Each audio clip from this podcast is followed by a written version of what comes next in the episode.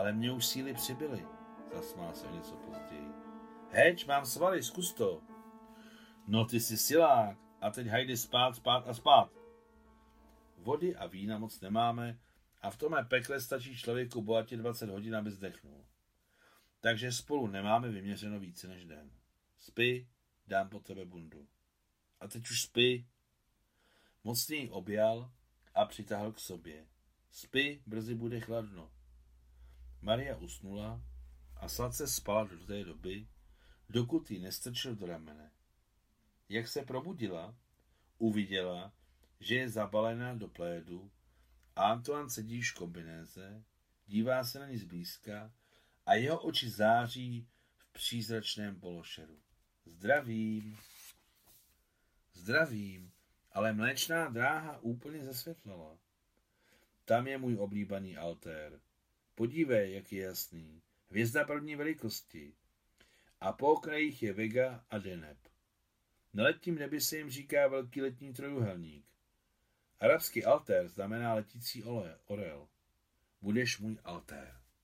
No, co se mne týče, tak létající osel. Mali znáš ta souvězdí? Odkud jsou ty hvězdy? Samozřejmě. Altér je souvězdí orla, Vega souvězdí liry, Deneb je souvězdí labutě. Všechno správně. Já jsem pilot. Musím je znát. Ale ty? Já? Miloval jsem souvězdí v mládí. Byl jeden člověk, za dvě hodiny svítá, stávej. Jestli byl nebo nebyl, teď není důležité. Pro tebe to není důležité, ale pro mě to bylo důležité. Je a bude navždy. Nedala svou první neopětovanou lásku admirála strýčka Pašu. Před dlouhou cestou vyplihl vína a vydali se na cestu po šustících a spod nohou sklouzávajících oblázků. První hodiny se šlo lehce a radostně. Ani taška s revolverem, ani plét, který měla Maria přes ramena, ji nepřekážely. Jsi pověrčivý? No samozřejmě. A věříš ve svou hvězdu? Poslední dobou moje víra ochabla, ale už je se silnější. Ty tak strojně narážíš na naše dobrodružství? Ano, madam, padáme odsud. Mademoiselle. Chtěl jste říct mademoiselle? Ne, madam. Nestala jste se náhodou ještě včera do půlnoci mou ženou? Myslela jsem, že se mi to zdálo. Ne, byla jste při smyslech a s jasnou pamětí. Děláš mi návrh? V žádném případě. Udělal jsem ti ho již včera, jen bez zbytečných slov. Ach, ano, odpust mou krátkou paměť. Teď si můj mužiček, co se přeje društiček. Mluv méně, drahá. Je to zbytečná ztráta sil. Tiše, tiše, Ježek spí, kdo promluví, toho sní. Zašvitořila Maria rusky a hned to Antoanovi přeložila do francouzštiny. Domluveno. A plácli si rukama. Celou hodinu šli beze slova. Lezli na vyvýšeniny, spouštěli se do úžlabin, ale všude to bylo pořád stejné. Serir, serir, serir. No to jsem se rychle vdala, přemýšlela Maria. Navíc mi spadlo z nebes. A vypadá to, že vůbec nejsem proti. Má v sobě tolik odvahy a klukovství. Děkuji ti, pane. I když spolu prožijeme jen den a noc, stejně budu šťastná. Ani v nejposlednější minutě ti nebudu nic vyčítat, pane. Brzy vyšli na vrcholek vysokého kopce. Hvězdy zcela vybledly a už už se museli rychle schovat do popelavě šedého prostoru nebeské klenby a okolo, kam oči dohlédly, se rozprostíral jen neživý serir. Odpočineme si, navrhl Antoine. Prohrál, prohrál. Radostně zatleskala Maria. Myslela si, že když Antoine promluví první, bude to znamenat, že je opravdu její muž. No, a jaký máš zájem, abych prohrál? Mám dát fant? Ne, prosím, polipně jako muž. Něžně objal a políbili tak citlivě a sladce, že si jí podlomily nohy a zatočila hlava. Gratuluji si k dobrému muži. Gratuluji si k dobrému muži, zasmála se Maria. Nepřeháněj, ostatně mám svou důstojnost. Například jsem dvakrát rozvedený. Proč si opustil své ženy? Já? Oni sami ode mne značením utekli. Já jsem tu lák, ale oni si mysleli, že si berou spořádaného solidního člověka. A děti? Děti bohužel nemám. My budeme mít. Když se tu vyhrabeme, rozhodně to není vyloučeno. Dej Bůh. Dej Bůh, opakoval jako ozvěna a šli dál. Stále šustili a klouzali po oblázcích, které byly stále vlažné díky ranní rose.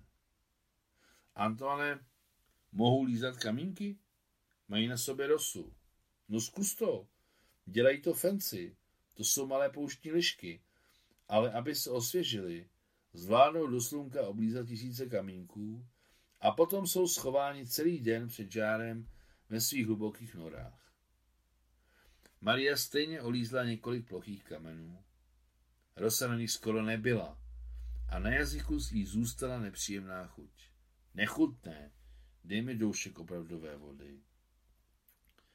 Antoine podal láhev. Maria otevřela zátku, zhluboka se napila a ve stejném okamžiku jí vyklouzla lahev z ruky a skolila se po svahu. Antoine chytil po dvou skocích a zvedl ji ze země. V místě, kde se rozprskla drahocená kapalina, kameny výrazně potemněly. Zůstalo tam aspoň něco? zeptala se Maria provinile. Mí než půlka. Napil se a pevně ji zavřel. Bože, já jsem takový nemehlo. Zločinec! Chtělo by to méně patosu. Kde jde o život, tam se normálně křičí. Ještě není vše ztraceno. To, že Antoine nevybuchl a dokonce se na Mariu nezlobil, ji zasáhlo. Přesvědčila se o tom, že má vedle sebe člověka s velkou duší a je stejný fatalista jako ona. Zbytky chladů se ještě držely ve vzduchu a jít bylo docela lehké, i když už ušli 15 kilometrů. V noci slyšeli neznámé šoupání, štrachání, zvuky sypajících se kamenů, nějaké přidušené pískání a něco jako sténání. Poušť žila. Dokonce i Serir, naproti tomu, co viděli, vypadal, že není bez života a jeho obyvatelé se spěchali do slunka opevnit. Dnes a každou noc na sebe pořádají lov. Ale poušť najednou utichla a i Vega, Alter a Deneb zmizely z nebeské kopule. Náhle se rozednělo od horizontu k horizontu.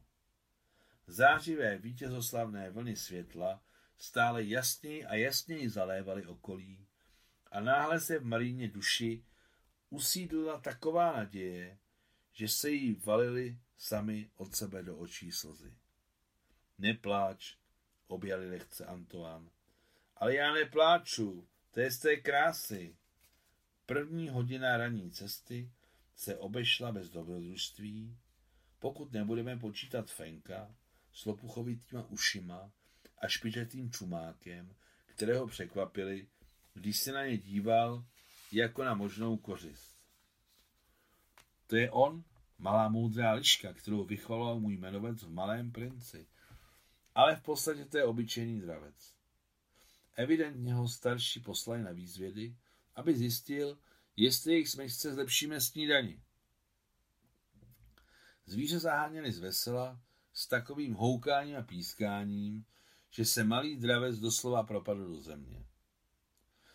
Po sedmé hodině začalo slunce více připékat a Antoine si dal na hlavu helmu a Marie rozkázala vzít si plét na široký ulín klobouk, který měla uvázaný pod bradou. Berberské sandály s tlustou podrážkou spolehlivě chránily nohy, i když ploché oblázky dávno zbylaly a roz... dávno zbylaly a rozpalovaly se čím dál tím víc. Hej, ženo, vykřikl hlavě Antoine. Kolik to ještě ujdeš?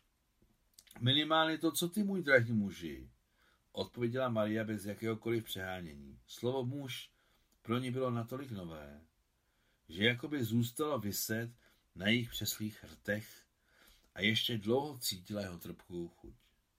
Je, podívej, tam dálce je tmavý pruh, to bude pravděpodobně vádí, to vyschlé říčky. Jestli to je ona, najdeme tam osamocený koutek. Koryta bývají hluboká a břihy nad nimi visí jako římsy. Ty ses rozpovídal. Už mlčí, mlčím. Jít bylo stále těžší. Nohy ujížděly na oblázcích. Antoine dokonce upadl, když klopítl, ale hned vstal. Brzy narazili na bílou velbloudí kostru. To je špatné, řekla Maria. Ne, to je dobře, namítl Antoine. Z toho plyne, že tu chodí karavany. To znamená, že jsme někde na kraji Seridu. V osm došli k vádí. Jak přes helmu, tak přes plét slunce tak žahalo do hlavy, že před očima začaly létat zlaté mušky, první příznak toho, že jsou u konce za silami. V 7.30 skončila v guvernérově pracovně operativní porada a velitel letecké jednotky nakonec podal hlášení o mimořádné události. Za tmy byl jen jeden let. Hlásili mi, že na silnici u náspů byl nalezen automobil vaší sestry, sestry Mary, vaší ženy. Zadrhávaje se, hlásil velitel. Jako většina vojáků se bál svých velitelů. Víc než boje muže proti muži. Generál Charles hned sedl do auta a přikázal řidiči, aby jel k náspům. Velitel letecké jednotky vzal sebou. Ano, to je hraběnčino auto, potvrdil guvernér. A tohle je co? A ukázal na stopy druhých pneumatik. Pane generále, to jsou stopy potezu, na kterém odletěl do pevnosti váš pilot. Když došli postupy k místu, kde se podvozek odlepil, bylo jasné, že Antoine zletěl až u samotného kopce. Darebák, utrousil srdečně guvernér. Asi chtěla Marie povozit, ona je taky naše horká hlava. Mohl letět k moři, ale i do pouště, řekl velitel letecké jednotky. Měli hromadu možností. Zkrajte to. Jestli je nenajdete do západu slunce, degraduji vás. Velitel letecké jednotky zbedl. Měl dvě děti a ženu hysterku a do penze to měl sakra kousek. Hlásili mi, že hraběnka vyjela včera z domu ve čtyři nebo tak nějak, z toho vychází, že vyletěli v pět. Pokud přežili, nemusí mít dostatečné zásoby vody a bez vody na letní sáře, jak víte, člověk nepřežije víc než 20 hodin. Generál to všechno řekl měkce, dokonce vemlouvavě, z čehož velitel leteckého oddílu šel mráz po zádech. Znal tento tón příliš dobře. Takže, pokračoval generál, zapojit všechna letadla, vybavit je vodou, léky a dekami. Pokud jsou v poušti, tak je tam odtud stejně letali nedostaneme. Budou muset počkat na speciálně vybavenou karavanu. O moře se nestarejte, tam pošlu čluny. Prohledávejte poušť s maximálním rádiem. Rozdělte si ji na sektory. Na palivo nehleďte. A limity? Červem limity. Řekl jsem, že máte využít všechny možnosti. Konec. Sotva se Charles vrátil do pracovny, zavolala Nikol. Vím, je potřeba vybavit karavanu. Už jsou na cestě. Tři karavany a všechny mají radiostanice. Všechny budou čekat na pokyny od pilotů. Oni je určitě najdou, neboj se. Jak neboj se? Bez Mary zdechnu. Zbláz. Charles položil sluchátko a přikázal adjutantovi, aby ho s Nikol nespojoval. Karavany se rozešly do vějíře. Zásob měli až až. Ze vzdálené pevnosti vyšla čtvrtá karavana. Musela uzavřít potětivě cestu třech dalších. S jednou karavanou vyrazil i doktor François. Hledali bezútěšně. První tři letadla se vrátila na základnu dotankovat. Vádí skýtalo neobyčejnou podívanou. Pod pravým břehem našli Maria s Antoinem něco jako stín. Nohy mi zdřevěnily, postěžovala si Maria. Začínají křeče. Rovnou tě namasíruju. Masírovali nohy dlouho, pečlivě a s opravdovým uměním. Potom mu dlouho masírovala nohy Maria. Odchodila po stehna tak, jak je to kdysi učili v kadeckém sboru. To je lábuš, poděkoval jí Antoine. Jsi opravdový virtuos. To mě naučili v námořním sboru. A ty jsi studovala? Ano, Zakončila jsem sevastopolský námořní zbor v Vizertě. Pak tomu začínám rozumět. A já jsem se divil, odkud se bere ve všem ta tvoje udivitelná hbitost a takový fortel. A tam, Antoine poklepal patou na dno říčky, tam jsou podzemní řeky, tisíce tun vody. No a? Ne, k ním se nedostaneme, je to 50 metrů. Teď si cvakneme vody a jdeme. A podalí lahev. Ne, ne, jen z tvých rukou. Antoine přiložil k jejím přeschlým rtům otevřenou lahev. Voda byla teplá a velmi sladká. Ještě si dej. Ne, přikazuji ti to. Lokla si. Po ní se napil i Antoine. Pak smíchal do jedné víno s vodou a prázdnou vyhodil. Teď pro ně bylo každých 200 gramů přítěž. Mám v kabelce revolver, vyhodíme ho. Zatím to není potřeba. Dej mi svou kabelku, přivážu si ji k pasu. Zlatých mžitků měli před očima pořád víc. V hlavě ani minutku neutuchalo bušení hlasitých kladívek. Tuk, tuk, tuk, tuk, tuk. Zajímalo by mne, kolik je teď stupňů, zeptala se Maria. Vlhkost vzduchu byla 20%, teplota ve stínu minimálně 40 a brzy bude mnohem větší vedro. Ale lepší, já myslím, že lepší je o tom nepřemýšlet. Takové bílé nebe. Nemluv, nestrácej síly, Mary. A šli mlčky. Tupě šli vpřed a vpřed, přesně podle kompasu. On čel deset metrů zadu, jak se na silnějšího sluší. I když on vlastně silnější nebyl. Před půl hodinou se Antoanovi ozvala bývalá zlomenina Berce na levé noze a vláčelnou za sebou tajně, aby to Maria neviděla. Vzpomněla si na plátěnou tašku z citrony a pomeranči, kterou nechala v autě. Jak je sladké v krutém žáru si oloupat voňavou, blízkavou pomerančovou kůru a zabořit zuby do šťavnaté, osvěžující dužiny. Ale jen na to pomyslela, ukázal se na šedém pahorku malinký berber, obchodník s ovocem.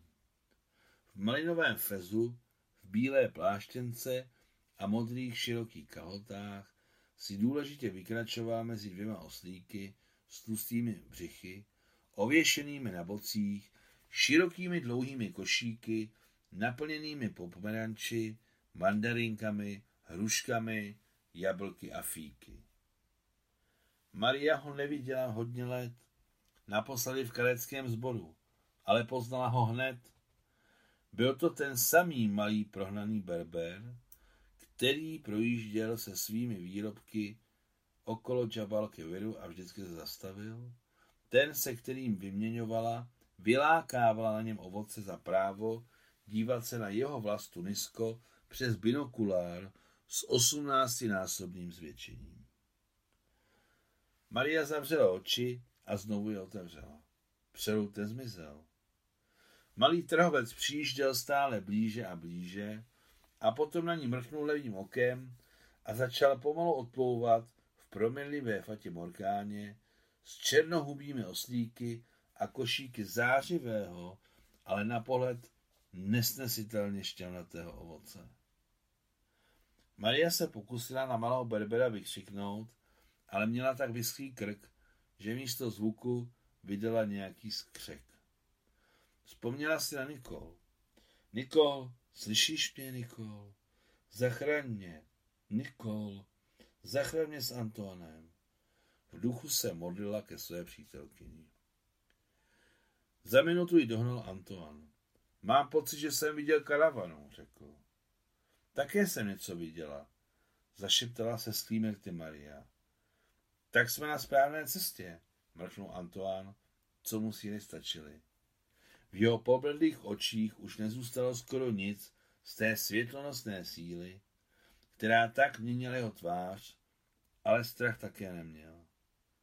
Naučili jsme se od sebe odezírat, zamyslela se Maria. Vždyť skoro nešeptáme. Několikrát si lokli z spálené lahve a pokud by Antoine neoderval Marie od úst, sama by neměla sílu se zastavit. Když Maria pila plnými doušky, Antoine to pouze předstíral, nejdříve dávala pití a potom si přikládala lahev ke svým rtům, aby Maria nemohla poznat, že po doušku je lahev stejně těžká. Několikrát si lokli ze spálené lahve a pokud by Antoine neoderval Marie od úst, sama by neměla sílu se zastavit. Když Maria pila plnými doušky, Antoine to pouze předstíral. Nejdříve dával napítí a potom si přikládal lév ke svým rtům, aby Maria nemohla poznat, že po jeho doušku lév není lehčí. Le, le, ukázala ostře Maria prstem na nebe. Letící tmavá tečka bylo letadlo. Potvrdil to i Antoine. Letadlo udělalo oblouk pět kilometrů od nich a plynule zmizelo. Nenávratně zmizelo. Pátrají, reagoval sotva slyšitelně Antoine. Když nezafouká a nebude chvíle Shark, zvládnou nás najít. Ale Shark vysí ve vzduchu. Přišel jeho čas. Zapřísám Shark, aby zatím mlčel. Věř mi. Prosebně hledíš do Antoanových očí, zašeptala Maria. Věřím. Před, An- před Antoanovýma očima se stále míhaly barevné kruhy. Znal tyto příznaky nikoli z vyprávění, ale z vlastní zkušenosti. V uších mu šumělo, slyšel vzdálené, nesrozumitelné hlasy. Ale před Marijníma očima vyšlo na vzdálený hřeben jedna za druhou sedm bílých velbloudic v doprovodu sedmi tuaregů v parádních modrých krojích. Vidíš je? Sedm bílých velbloudic. To jsou mé velbloudice. Přivedli mi je tuaregové. Radostně štěbetala Maria a ukazovala palcem do dály. Vidíš? Vidíš, jak jsou bílé? Tam? Ne, nevidím. A tam vidím, ukázala na druhou stranu. Jen velbloudy jsou černí. Antoine věděl, že se více než tři, čtyři hodiny neudrží. A po této době nastane nevyhnutelná dehydratace organismu. Myslel na smrt bez paniky, ale hořce litoval toho, že nejde sám, ale vezme sebou tuhle zázračnou ženu, která mu od včerejška byla nejbližší. Maria nemyslela na smrt. Myslela jen na vodu. Vodo, vodo, kde jsi? Najednou se ve vzduchu objevila vůně čerstvé posečené trávy. Maria si přivonila. Vůně nezmizela. Pochopila, že hned za zrakovými u ní následují čichové halucinace. A hned se jí vybavilo bytí zvonů v malém bílém kostelíku na Něrli. Zvuk zvonů toho polozapomenutého života, když měla tátu, mámu a bylo Rusko. Na tom pikniku na trojici bylo tak krásně. Živě si pamatovala, že hned jak projeli v Bričkách vesnici Bogoljubovo, objevil se před očima nezapomenutelný obraz. Nad zelenými poli, nad dluhy, rozetnutými záblesky říčky a zahalenými do lehké barevné mlhy, plul bílý kostelík se zelenou špičatou kopulí. Buď plula, nebo uvízla mezi nebem a zemí. Můj bože, jak mohli před 750 lety vymodelovat takovou krásu, vykřikla máma. Dívej, Marusio, dívej a zapamatuj si ten náš ruský zázrak. A nikdy nevěř těm, kdo řekne, že my, Rusové, jsme temný a hrubý národ. A pak Maria uviděla, že i v samotném kostele, jak u vchodu, pod portálem z bílého kamene, tak uvnitř, podle zvyku slavy trojici, bylo rozházeno mnoho ručně natrhané trávy a polních květů. Vonilo to sladce travními šťávami a vadnoucími květy. A tyto vůně předešlého života po desítkách let přes tisíce verst právě doletěly sem na Saharu a Maria uviděla strakaté dobře živené krávy, které se pásly na břehu průzračné říčky. Uviděla, pocítila a uslyšela jak samotnou bohoslužbu, tak se jí dokonce myhnuli horečnaté oči tátova burše, Sidra Haluška, a vzpomněla si, jak se nesprávně díval na modlící se mámu. Odkud, proč a z jakého důvodu se ke mně na celý život připoutal tenhle Haluško? Proč jsem v pražské nemocnici použil jeho příjmení? Taková mystika? Nikol, kde jsi? Nikol má jediná naděje. A madame Nikol trčela celý den na letišti a požadovala, aby ji piloti vzali s sebou. Vidím na pět kilometrů a cítím na celých dvacet, ujišťovala je. Odpuste, madam, máme rozkaz vás nebrat, zněla odpověď. Když si dojela do paláce, přivezla si nový balíček karet a ve stínu hangáru, kam schovala svůj kabriolet, začala na zadní strčce vykládat pasián za pasiáncem. Ani jeden nevyšel. V hlubokém odpolední vyložila Nikol skvělý klondajk a ten jí vyšel. Zkusila to ještě jednou a výsledek byl stejný. Když pasiánc vyšel i po třetí, Nikol neprodleně sedla za volant a vyrazila se svým červeným autem na jedinou runway. I hned přiběhl velitel letecké jednotky, který se zajíká strachy. Madam, co to děláte? Madam, za pět minut bude přestat letadlo z pouště. Ať si zakrouží. Okamžitě zavolejte mému muži a řekněte, že jsem přísahala nehnout se z místa. Pokud mi nedovolí letět a pokud mě podvedou, ví, co pak bude. Velitel letecké jednotky se okamžitě spolu s guvernérem, ho mlčky vyslyšel a po několika vteřinách přemýšlení měkce pronesl. Ať letí.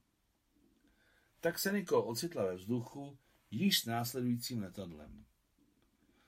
Bolest v Antoánově noze byla čím dál tím nesnesitelnější.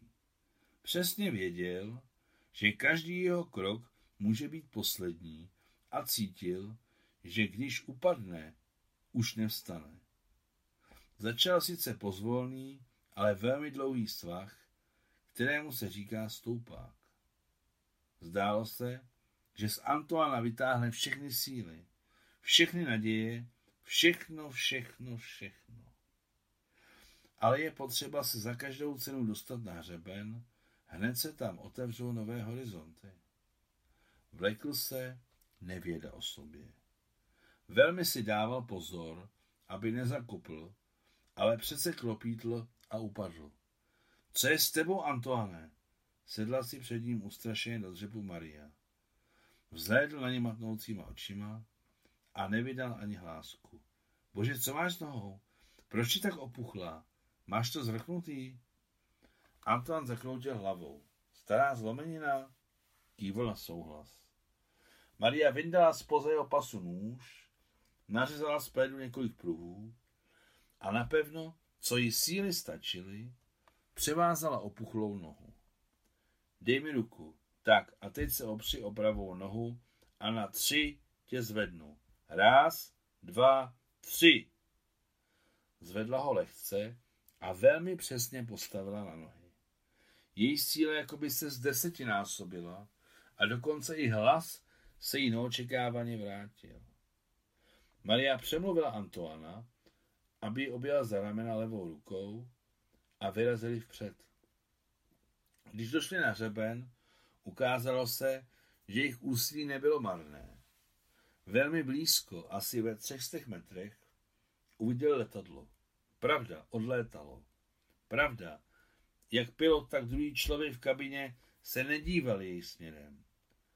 Antoine, který jakoby se probudil, vytrhl z Mariny kabelky revolver a dvakrát vystřelil do vzduchu. Uslyšeli je a uviděli. Letadlo zamávalo křídly, čímž potvrdilo, že o nich ví. Šlo na malý okruh a plynule nad nimi klesalo.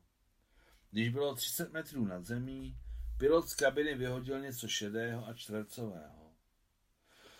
Spadlo to 100 metrů od strhaných Marie s Antoanem. Když se k tomu ze všech sil dostali, byl to druhý dárek během poslední půl hodiny. Byl to kovový desetilitrový kanistr v tlustém poustře z dvojité plsti. Letadlo šlo na druhý okruh, ale už jim bylo ukradené. Antoine se pokoušel odšrobat zátku, ale nepovolovala. Při úderu u kameny se závis deformoval a zaklínil.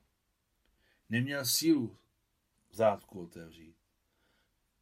Půjdeme vedle vody, pomyslel si Antoine a spatřil v Marijině ruce revolver, který jí předal, jak mířila na kanistr. Postav ho, sotva slyšitelně mu přikázala Maria, když zachytila jeho pohled. Vyplnil její příkaz a v ten okamžik Maria stiskla spoušť, kanistr se nepřevrátil, ale je na místě poskočil a ze dvou stran vystříkla voda. Oba upadli na kolena a každý ze své strany začali pít neobvykle chutnou chladnou vodu. Více pít je nebezpečné. A voda dále stékala po obalu z obou stran kanistru. Maria prostřela kanistr vysoko, takže v něm zůstalo ještě dost vody, minimálně 7 litrů. Pilot udělal nový okruh a z letadla vyletěl o hodně větší balík, který byl podobný dítěti v zavinovačce. A Maria nakonec uviděla, že jí mává rukama a posílá vzdušné polipky sama Nikol a že přitom křičí, ale přes hluk motoru to není slyšet. Marie ji zamávala zpátky a letadlo ještě jednou zamávalo křídly, začalo nabírat výšku a přitom se otáčelo na zpáteční kurz. Ve válcovitém balíku objevily deky a uvnitř sůl, suchary, kofeinové tablety, pistole na světlice z deseti náboji. Ve válcovitém balíku objevily deky a uvnitř sůl, suchary, kofeinové tablety, pistoli na světlice z deseti náboji a poznámku. Prosím, nepijte více než 100 gramů za hodinu. Váš François. Vysoko na nebi pilot ještě jednou zamával, jakože mají čekat. Když pochodujícím karavanám bylo vysíláním sděleno, kde se nacházejí oběti, vyšlo najevo, že nejblíže k hledanému kvadrantu je karavana, ve které byl doktor François. Ta pokračovala k uvedenému bodu a tři další se vrátili domů. Je to k ním okolo 60 kilometrů. Velbloudy jsou svěží, před půlnocí tam dorazíme, zaradoval se doktor François. Teď, když mají to nejnezbytnější, jsou v bezpečí. Pokud samozřejmě dehydratace nedosáhla kritického bodu a pokud nebudou pít příliš samé vody. Věřím, že Antoine je zkušený člověk a nedopustí to. Nesmí to dopustit. Karavana šla k zelenému kvadrantu přesně podle kompasu. Noc byla tichá a jasná. Šark ještě čeká někde v horském pásmu. Za tři hodiny karavana vstoupila do země Seriru. Oblázky chroupaly pod mozlovatými kopyty velbloudů, kteří drželi krok, díky čemuž se jejich rytmický mimochod rozléhal daleko po okolí. Nespali do nejlepšího místa, řekl velitel karavany doktor François. Moc se mu chtělo povídat a mluvit s vedoucím karavany tuarežsky. Je dobře, jestli v tom pekle nešli víc než 50, maximálně 60 kilometrů. Dej Bůh, aby to vydrželi. Hlavně Antoine. Ženy jsou houževnatější, prohrávají s námi množství síly, ale vyhrávají v její kvalitě. A navíc mademoiselle Marie není ořezávátko. Mademoiselle Marie je svatá, odpověděl Tuareg. S ní se nemůže nic stát. O půlnoci zvedl doktor François nad hlavu raketu a vystřelil. Červená signální raketa vyletěla na modročerné nebe. Když s dýmem a rozpadající se nejskřičky padala zleva, vyletěla jiná raketa. Body se spojily. Doktor François se vždy chlubil svou intuicí a vypadalo to, že ne nadarmo. Setkali se. Za hodinu karavá odpočívala. V tu dobu doktor François prohlédl oběti a shledal, že jejich stav lze popsat jako blížící se kritickému. Dokonce je položil na záda a přikázal se uvolnit, ale ještě lépe spát. Antoine usnul hned, ale Maria pořád koukala a koukala na hvězdy. Těžko říct si, na co myslela. Téměř na nic. Pokud nebudeme počítat útržky obrázků z její minulosti a určité momenty jejich cesty po rozhávaném Sariru. Začátkem třetí hodiny se karavana vydala na cestu. Antoana a Mariu pevně přivázali k sedlům. Okolo páté se karavana vydala k jižním výběžkům pobřežního atlasu. A když vstoupili na vrchol, začaly posvátné minuty suchru a sluneční světlo zalilo celou zem od horizontu k horizontu. Ve vzduchu přetrvával chládek, vál lehký vítr. Byla to blaženost všech blažeností. Doktor François si naslnil ukazovák, zvedl ruku nad hlavu a pronesl. Hm, tak to je šark. Ale šark už pro ně nebyla hrozba. K Marie domů to bylo skoro kousek, nevíce než 15 kilometrů. No hodina a půl pochodu karavany. Čekali, čekali je Nikol a Claudine, Khadija a Fatima, sám pan Hadžibek a samozřejmě radostí šílené štěně Funtík. Antonova noha vypověděla službu. Vnesli ho do domu a uložili podle Marína příkazu do ulíny ložnice. Do její ložnice Mariu doprovázela Nikol. A Claudine šla za Francoazem a stále ho řekovala. Můj bože, zase si neměl teplé jídlo. Za čtvrt hodiny obdržel guvernér hlášení, že ho pilot a hraběnka Mary jsou zachráněni a nacházejí se u ní doma.